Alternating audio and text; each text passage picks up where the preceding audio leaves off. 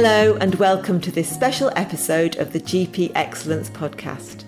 This is a recording of a webinar that took place in July 2022. I'm Joanna Bircher, your host today, and I'm a GP in Stalybridge, part of Tameside, in Greater Manchester, and I'm the Clinical Director of the GP Excellence Programme.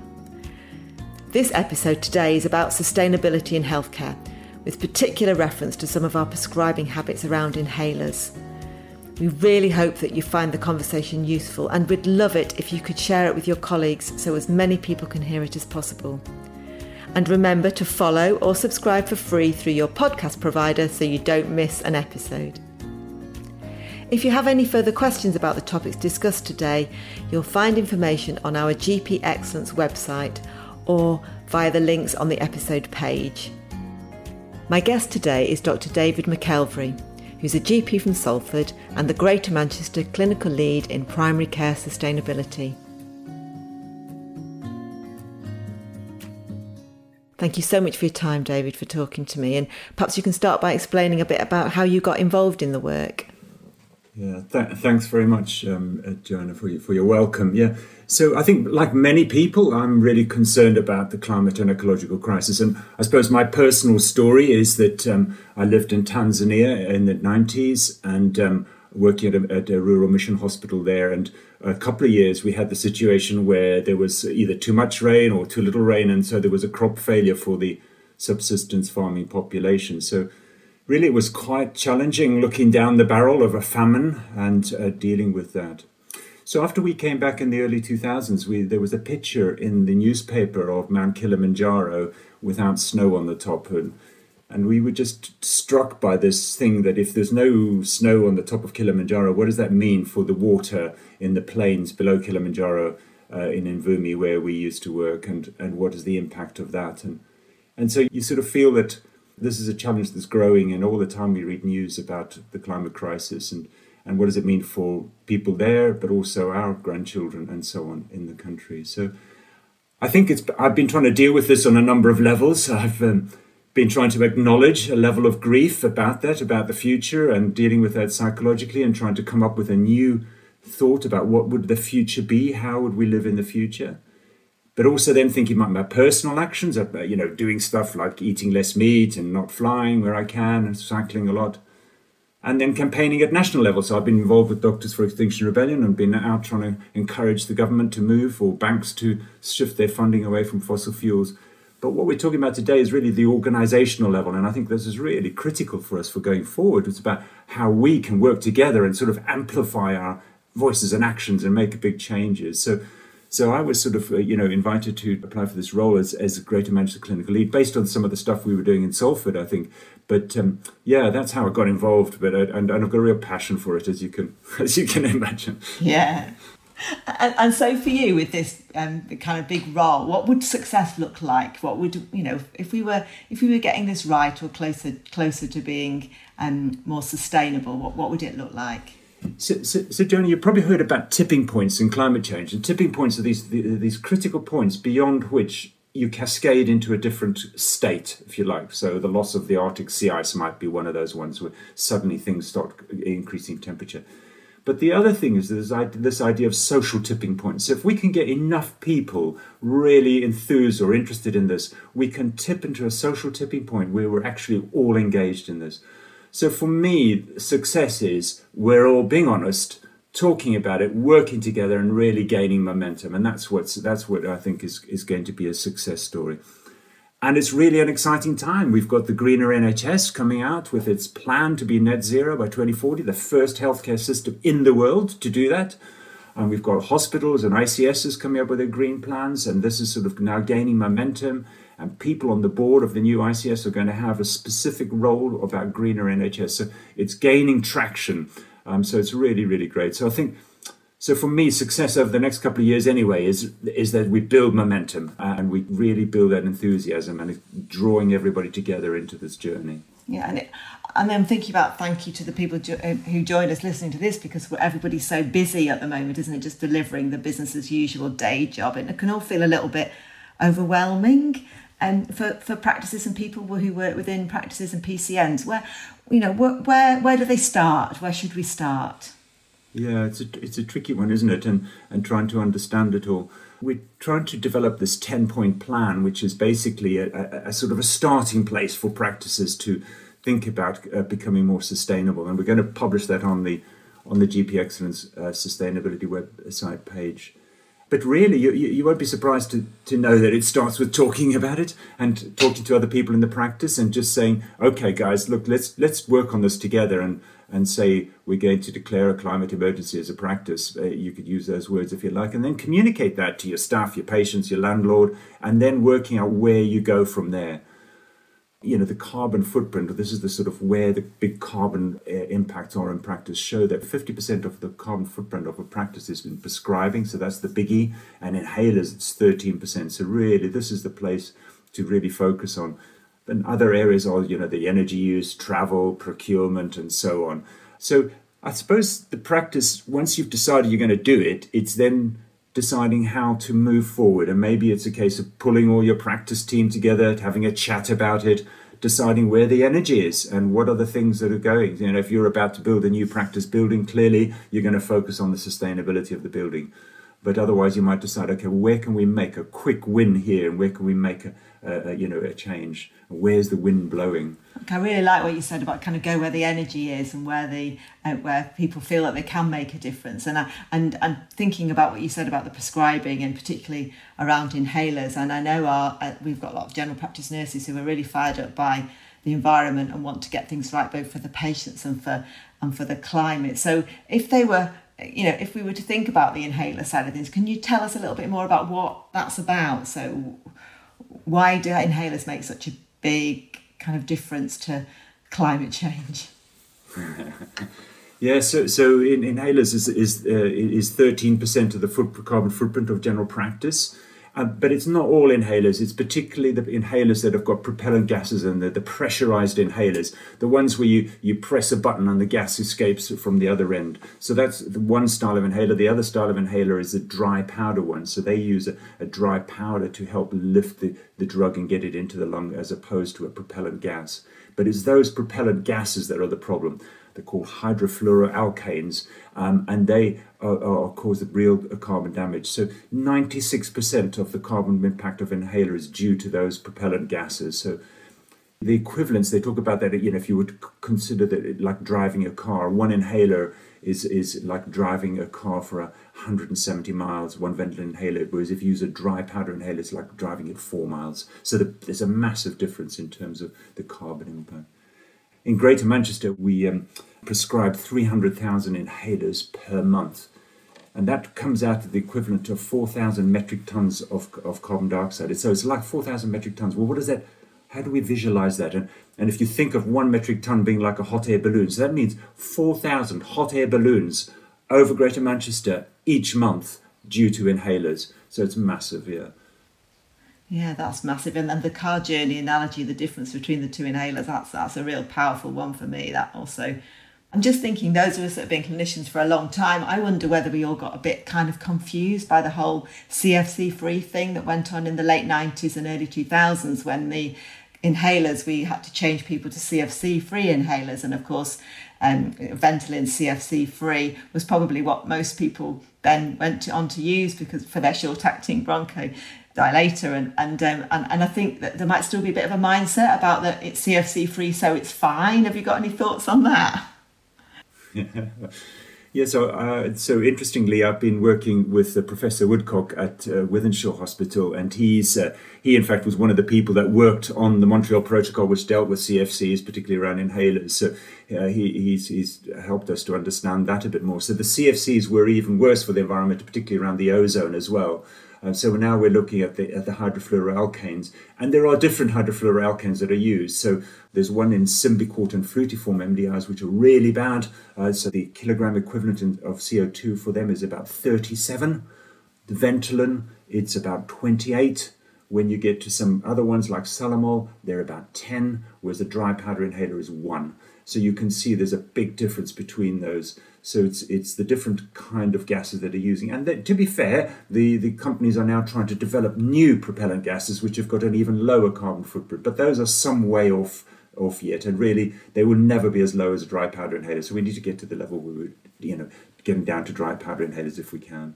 And 95% of inhalers are prescribed by primary care. So we are the guys, it's on our ballpark. We are the only people who can make this change. Primary care, change changing prescribing habits on inhalers. We're the only ones who can tackle this particular slice of the carbon footprint. So, how, how should we, as kind of practice nurses, GPs, and practice pharmacists, um, approach kind of um, this change in terms of with our actual patients on the front line who've got asthma? What, what, what's, what should we do? So, one of the key things is that when you look at international data, uh, we find that the asthma mortality rate and care in Britain is no better than in other countries, such as you know some of the Scandinavian countries and, and European countries, and they use a lot less MDI inhalers, and indeed um, the SABA inhalers as well. So one of the problems that we've got now is that there's an over reliance on SABA inhalers, so this short-acting beta agonist, which is the which is the reliever kind of inhaler, the blue inhaler. So what happens is, I think, is with asthma, patient feels a bit wheezy on their chest. They take a puff of the blue inhaler. That releases the airways, and so they feel better. And they feel that, that, that effect very quickly. So they think, oh, this inhaler works, and so they feel better with it. The other kind of inhaler that asthmatics are on are the preventer inhalers or the steroid inhalers that usually a brown color. They're the ones that actually deal with the inflammation in the airways. And really, what we need to be doing is to try to deal with those inhalers, that somebody's on that on a regular basis so that they prevent exacerbations. And there's very clear data that if somebody is uh, having a lot of SABA inhalers, the reliever inhalers, they're far more likely to be admitted. In fact, if you're having three or more inhalers, you double your risk of admission. And on the flip side, if you're taking less steroid inhalers, you're more likely to die from asthma. So basically, what we need to be doing is moving our asthma care away from SABA, from the blue inhalers, onto the preventer inhalers. And this is really the shift that we need to get away, get, get, get going on. So what we're really encouraging and trying to trying to think about doing is doing the three R's of reviewing control, finding the people who've got the high uh, reliever inhaler, the blue inhaler usage, and trying to move them onto better control. And then number two is choosing inhalers that have got a, that's reducing the carbon, choosing your inhalers that have got the lowest carbon impact, and then number three, returning spent inhalers to the chemist for safe disposal. Okay, that's interesting. So I've always wondered whether inhalers were recyclable, and um, and I never know really know what to tell my patients about that. Well, what what should patients do when they finish their inhaler? Yeah, so, so in, in a study in Scotland, they, they got a whole bunch of returned inhalers and they, they worked out what how much of the gases was still left in the inhalers. And they found that about 25 to 50%, and indeed some inhalers, it was almost full or when they're at the point of return. So you can imagine if you set, chuck those into the bin and they go, the bin lorry comes along and crushes them and it releases the gas into the environment, it's a no brainer. That's not a great idea. So we need a better way of doing it. At the minute, there are only a couple of pilot projects on recycling inhalers at the minute in the country, and unfortunately not in Greater Manchester. So the best way to deal with these is that they're returned to the chemist. The chemist puts them in for incineration, and that process uh, destroys the gases we're really, really hopeful that down the line that, that we'll be able to get into uh, you know recycling uh, project working. Uh, but that's the status at the minute because remember most of the of the, the carbon impact is the gases and we need to incinerate those to get rid of it. And in fact, national guidance now is all spent inhalers should be sent back to the chemist. So encourage your patients, all empty inhalers, send them back to the chemist for disposal. That's really interesting. I, my mind was thinking about all sorts of ways that maybe we could encourage that because it's you've got so much to remember in a consultation, haven't you? And if you're starting somebody on a new inhaler and checking their inhaler technique and talking to them, doing a as we now do a written action plan and all the different jobs, the extra bit of remembering. And I, I wondered whether there was a way of, I'm sure there is a way of adding it routinely to every prescription for an inhaler. Um, please don't forget to return your used inhaler to the. I bet there's lots of different interventions we could test out. I think that's really, really, really interesting. So, uh, what uh, do the pharmacists and the hospitals are they all aware that these what needs to happen with inhalers afterwards, or are they also telling patients? So, so, so we've been we, have been working in this multidisciplinary team across Greater Manchester to try and come up with this plan, and, and we've been uh, now doing some t- talks in for the community pharmacy group. And uh, last week we were talking at a big meeting at secondary care and trying to get them all engaged. So, so everybody is learning more and more about how to do this. But to be fair, we've got a long way to go, go because over ninety percent of all uh, reliever blue inhalers in Greater Manchester are MDI inhalers, and that's the that's the big problem. Uh, you know, the other preventer inhalers around 50% are dry powder, so we so we're getting we're better at the at, the, at the preventer inhalers, but we've really got a long way to go with SABA inhalers, and we need to move the goalposts. But yeah, we're, we're tr- trying to bang the drum at all levels and with all the community pharmacists and secondary care, and hopefully we'll see we'll see change going on there. And, and you did mention about um, although the DPI is is the best, that sometimes a quick a quick switch could be from um, Ventolin or generic salbutamol to something like Salamol because it sounds like the carbon footprint was a lot lower than that. Is that something that's been successful in places? So, so some some practices have, have done this, and uh, they've they've they've done the switch where so uh, and that's particularly around if you're prescribing uh, not only Ventolin but if you prescribe generic salbutamol, because if you prescribe generic salbutamol, the chemist is free to dispense either Ventolin or Salamol or Aeromir. So the problem there is that um, you need to change it from from generic salbutamol to a branded type. Um, I think mostly Ventolin is, is cheaper, so the chemist would tend to choose a Ventolin. So what we need to be doing is, is, is doing that switch. Now, the problem, uh, I know the practices have done this, and if you can imagine, if you're if you're changing Ventolin down to Salamol, you're effectively more than halving your your carbon impact. The, my, my slight concern about that is a, you're not dealing with the fact that somebody might be overusing the salbutamol, and B, you're not getting the whole way down to doing it. So what might happen is if you switch somebody, they'll get the, they'll think, oh, I've done my bit for the environment, I've changed my inhaler, but actually it's not the full thing. We need to be telling people that the, the gold standard is dry powder preventer inhaler. That's the gold standard, and possibly moving on to MART therapy, which is this maintenance as reliever therapy. Mart, that's what MART is, where you've got a combination of a steroid and a long acting reliever therapy. And that really is uh, something that we need to be looking into about encouraging practices to take it up. And we're going to be rolling out some training around that for practice nurses in the near future. Just trying to encourage people to take that up because that's a good way. Patient takes a puff of that, they feel a bit of relief, but also they're getting the preventer in at the same time. So hopefully uh, we can we can see that. Yeah and it's yeah it's a single inhaler sounds like a no-brainer and i'm assuming uh, as a dry powder inhaler is what you what you'd need. Now, I, I know most um, of certainly clinicians, but most people who work in health are mostly incentivized by doing the right thing by their patients, and, and many will be incentivized by just trying to um, do something to help prevent climate change. But there are also some financial incentives, aren't there, for um, PCNs particularly, and, and that would you know trickle down to practices um, that they will get some extra reward for, for achieving some environmental targets related to inhalers. Can you tell us a little bit about those? Yes, so, so we've got the Primary Care Network uh, Investment and Impact Fund, the PCNIIF targets, um, and um, uh, there are now uh, uh, two, four four targets in there, and we, they can be broken down into two groups. So the first group is about reviewing the patient. So as I was mentioning there, it's it's about finding the, those patients who are not on a regular preventer inhaler. And then the second one is finding the patients who are having six or more SABA inhalers in the year. So it's looking at the percentage of patients who are on this regular inhaled corticosteroids and the percentage of patients on six or more inhaled, SABA inhalers. And so that's about identifying people who are, who are not getting good care. And then the second set of targets are about reducing the, the carbon impact of your inhaler choice. So it's about your SABA inhalers, the mean carbon emissions of your SABA inhaler. In other words, moving from Ventolin to Salamol to dry powder. So that's the mean carbon emissions.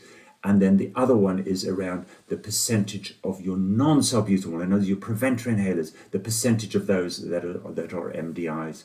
So it's trying to get off the MDIs onto dry powder. So you can think of it in those two two groups. So one is about reviewing the patient in, in terms of finding the people whose care is not good, and then the other one is about looking at the choice of inhalers that you've got. Yeah, and, and that's that's the key thing because we need to find those people who are overusing this, the, the salbutamol yeah. inhalers and really get their good care. So, so how how could a PCN get started with this then? What would they, if they they want to try and achieve the um, some of these targets and actually get some extra income for the PCN? What what would be a good starting point? It's working together, isn't it? And coming up with a plan together, um, and that can be at PCN level. So obviously you can work at come come up with a strategy at PCN and get your PCN pharmacist on board. But then, even at practice level, you need to cascade the information down to everybody. You need to work as a team. You can't have some rogue GP still prescribing Ventolin or, or a pharmacist just keeping reauthorizing lots of salbutamol for somebody when, in fact, that, that shows that they've got poor, poor control. So, we need to work as a team to make sure that we're all prescribing the same stuff. And then I think the next thing is to make sure you've got the up to date guidance. And the, the uh, Greater Manchester Medical Management Group, the GMMG, have recently updated the asthma guidelines and there are COPD guidelines, both with low carbon inhaler choices on there. So that's that's make sure you've got the right guidelines and got those handy. So then I think the other thing then is to try and look at the data for your practice. And um, uh, unfortunately, the data for asthma care is going to be taken out of GP practices uh, uh, systems through CQRS, and that has not been done yet, so we can't provide any data on that. But we have got all the data on prescribing of your choice of inhalers. So on the ones about your, your, your, your whether you're, you're, you're choosing the right kind of inhalers, we've got that. And it, on the GM Tableau website, there are uh, some fantastic graphs and everything there that you can see about your choice of inhalers. Um, and I'm really pleased with that because you can drill right down. You can see, okay, well, where is my prescribing? Am I prescribing lots of generic salbutamol or am I prescribing Ventolin or what am I prescribing? What's having the impact and how is my trend going? So, so that's a really worthwhile thing for practices to get on board. And it's, it's you, so a good starting point is for um, PCNs or practice nurses, practice pharmacists, GPs to actually look at where they are at the moment. So what's their what's the size of the task in terms of ahead of them? Yes, and, and indeed, and, and also to gain encouragement because if you if you click, it's got the whole of Greater Manchester data there, so you can look at other other other practices, other areas. You can look at you know good examples, and you can see in certain areas so that certain PCNs have been ahead of the game. Uh, I was just noticing that Heywood PCN uh, uh, has been ahead of the game on this, and and they have been switching from Ventolin and, and generic salbutamol to Salamol. And if you just look at their graph, they plummets the carbon impact um, as they switch switch those switch that over. So and then and then other other areas like in Salford, when you look at the Preventer inhaler, there's been a more of a steady decrease in the, in the MDI prescribing on Preventer inhalers. So there's there's encouragement there as well as looking where you are at, and you can see you can make a difference. Yeah. Oh, that's good to hear. So we did a similar project in our practice related to Ventolin to Salamol, led by our nurse practitioner, and with obviously some great successes. But we were getting some feedback from patients that they didn't like the taste, they didn't think it was effective, or and how should clinicians kind of approach those conversations? Do you think? So there was an asthma UK study of 12,000 patients, and um, what they found in that study was that 85% of asthma patients uh, felt that they should be encouraged to use more environmentally eh, friendly inhalers.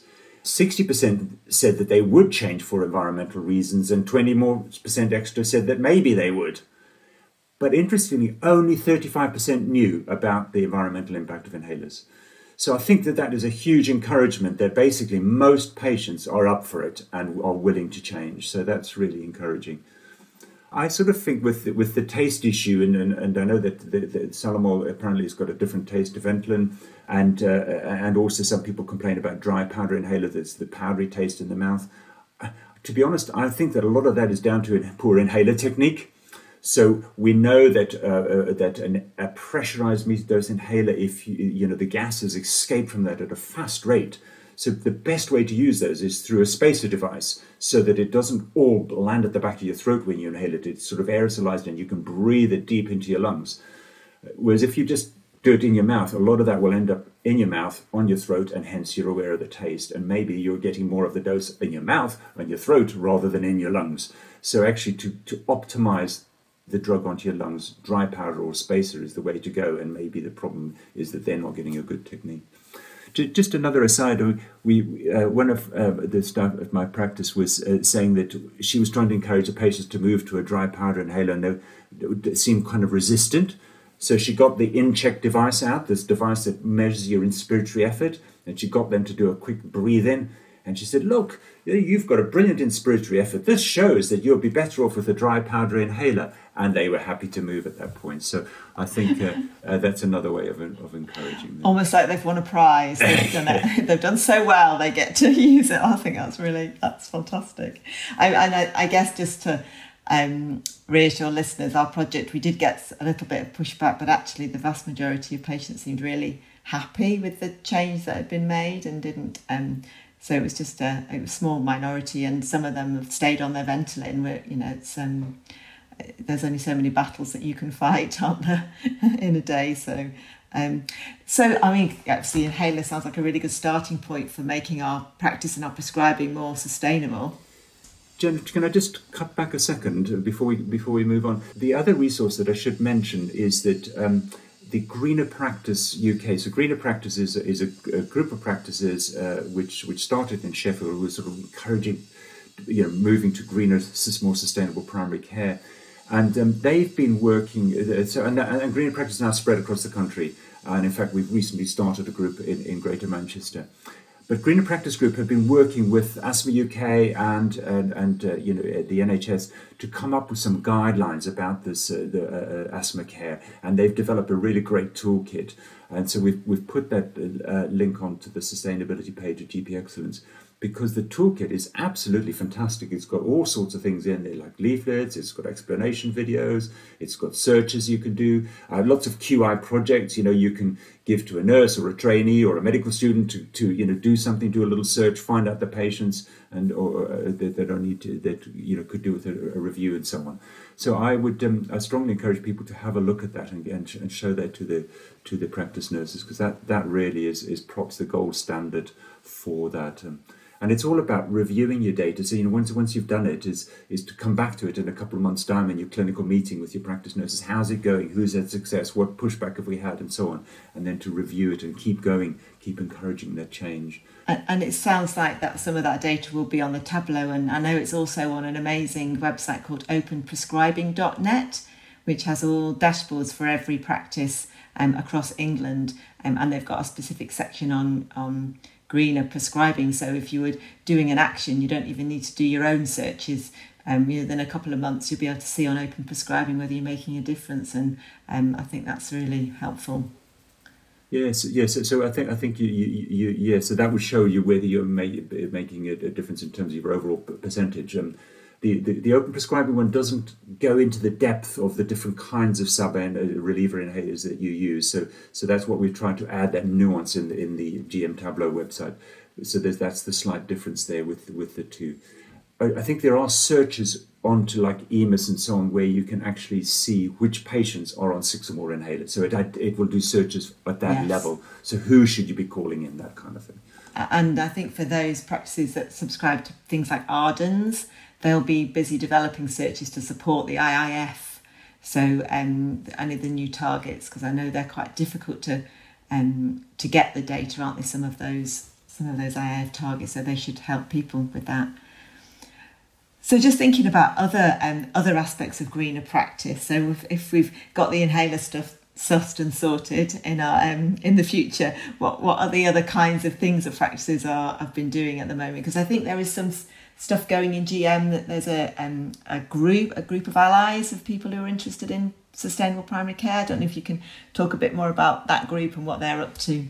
Yeah, so, so that's that's our greener practice uh, group. So this is a just a informal group of, of GPs and practice nurses, anybody in primary care, who are pharmacists and so on. So we get together and we share ideas. So we so uh, you know whether that's about how you're using your disposable gloves, whether that's about uh, you know the inhalers or whatever. So you can have an informal discussion and chat and meet up with people who've got a who've got a similar interest. So there, there's there's a link on on the sustainability page to that group, and you'd be more than welcome. We're always looking for more people uh, to to join that and and keep um, keep that journey going. It just strikes me that um, if you're if you've got a passion for the environment in your practice and you feel a bit like a a lone voice and you you can't you know there's sometimes barriers aren't there for you to actually make change happen when you feel really strongly about something. And i just you know wondered about how whether you've got any tips for the people who really want to make change happen how they can overcome those barriers.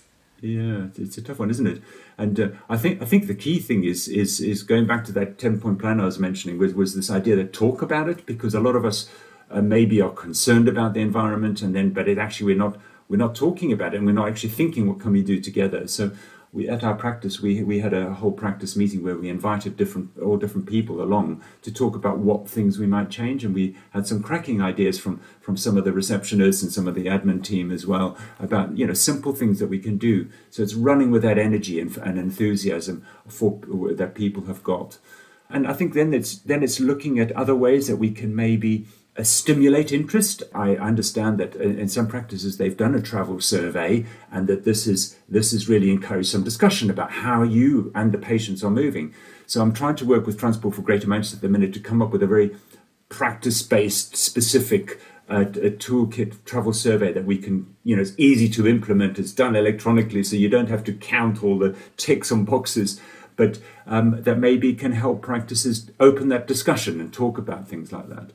And then it's sharing ideas about, uh, you know, insulation or other things. So we're trying to do this project in Salford where we're trying to look at low energy, low cost energy saving things that we can do. So we're looking at that and seeing what, seeing if we can implement that and then we can roll that out across the, the thing. But in the 10 point plan, there's going to be a number of other ideas that we can do.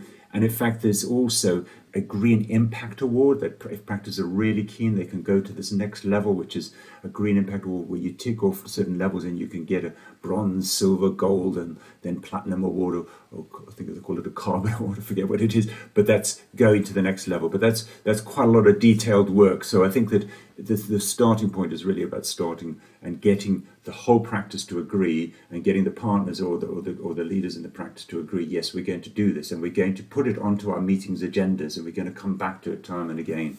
That's absolutely critical. Like you mentioned before, revisit the data, see whether we're making yeah. a difference and yeah. But the inhalers is the big thing because if you if we think if we're going to be carbon zero by you know 2050, we need to be cutting our emissions seven percent each year. Well, if 13% of our carbon emissions in general practice is inhalers, if we could halve that in the first year, we've hit our target for the first year. So if we keep going in that sort of way, we could we can really get the get get things going. Wow, down. that's amazing. You can see that might become harder and harder then to find the to find the next few percentages. All percentages. But, yeah, it's a good place to get started. That's been really really interesting. So um, before we finish, David, have you got anything else to wrap up? Yeah, so so I'm uh, you know I'm, I'm, really enthused by the energy that's out there. I, I, you know, a couple of years ago when uh, we were down uh, on the streets of London with Extinction Rebellion, you're talking to people on the streets, and you're talking to them, and they and and it was oh climate change. Oh, I don't know much about that. Um, this last year when we were down there, you're talking to people. Everybody says yes, that's important. Well, well, nearly everybody, but the vast majority of people they're on the page. This is important. We need to make a change. I think what we need to do now is to sort of say, okay, well, this is everybody now knows this is so important. Okay, well, let's start doing it. It's all about moving to implementation. We need to be saying, yes, we're going to share this journey together, all of us together, but let's start doing something. Let's start making a change. And the inhalers is a good place to start, but then starting to move forward and, and talking to each other and talking the conversation. That's, that's the way to go. I sort of think about it, it's, it's thinking about what what things you can do, and are there barriers that you can drop, but also if we could, if each of us could bring in seven other people, seven allies, seven other people in the practice, or seven other people we know in our community. Imagine if we all took seven people, we'd soon soon have a huge, huge different uh, this, change. The tipping point yeah, you're talking about. Well, you've, you've, certainly you've you've recruited me. I'll, I'll, be one of your seven, so you've made me feel um, inspired to see what else I can do and to keep working on our inhaler project, uh, our practice, and and um, build on our success of the Salamol to start looking at our um, kind of to DPI prescribing, particularly with our preventers. So thank you so much. It's been fantastic to talk to you. Um, and yeah, let's hope it's been useful for everybody listening. Thank you very much, Joanna. All the best.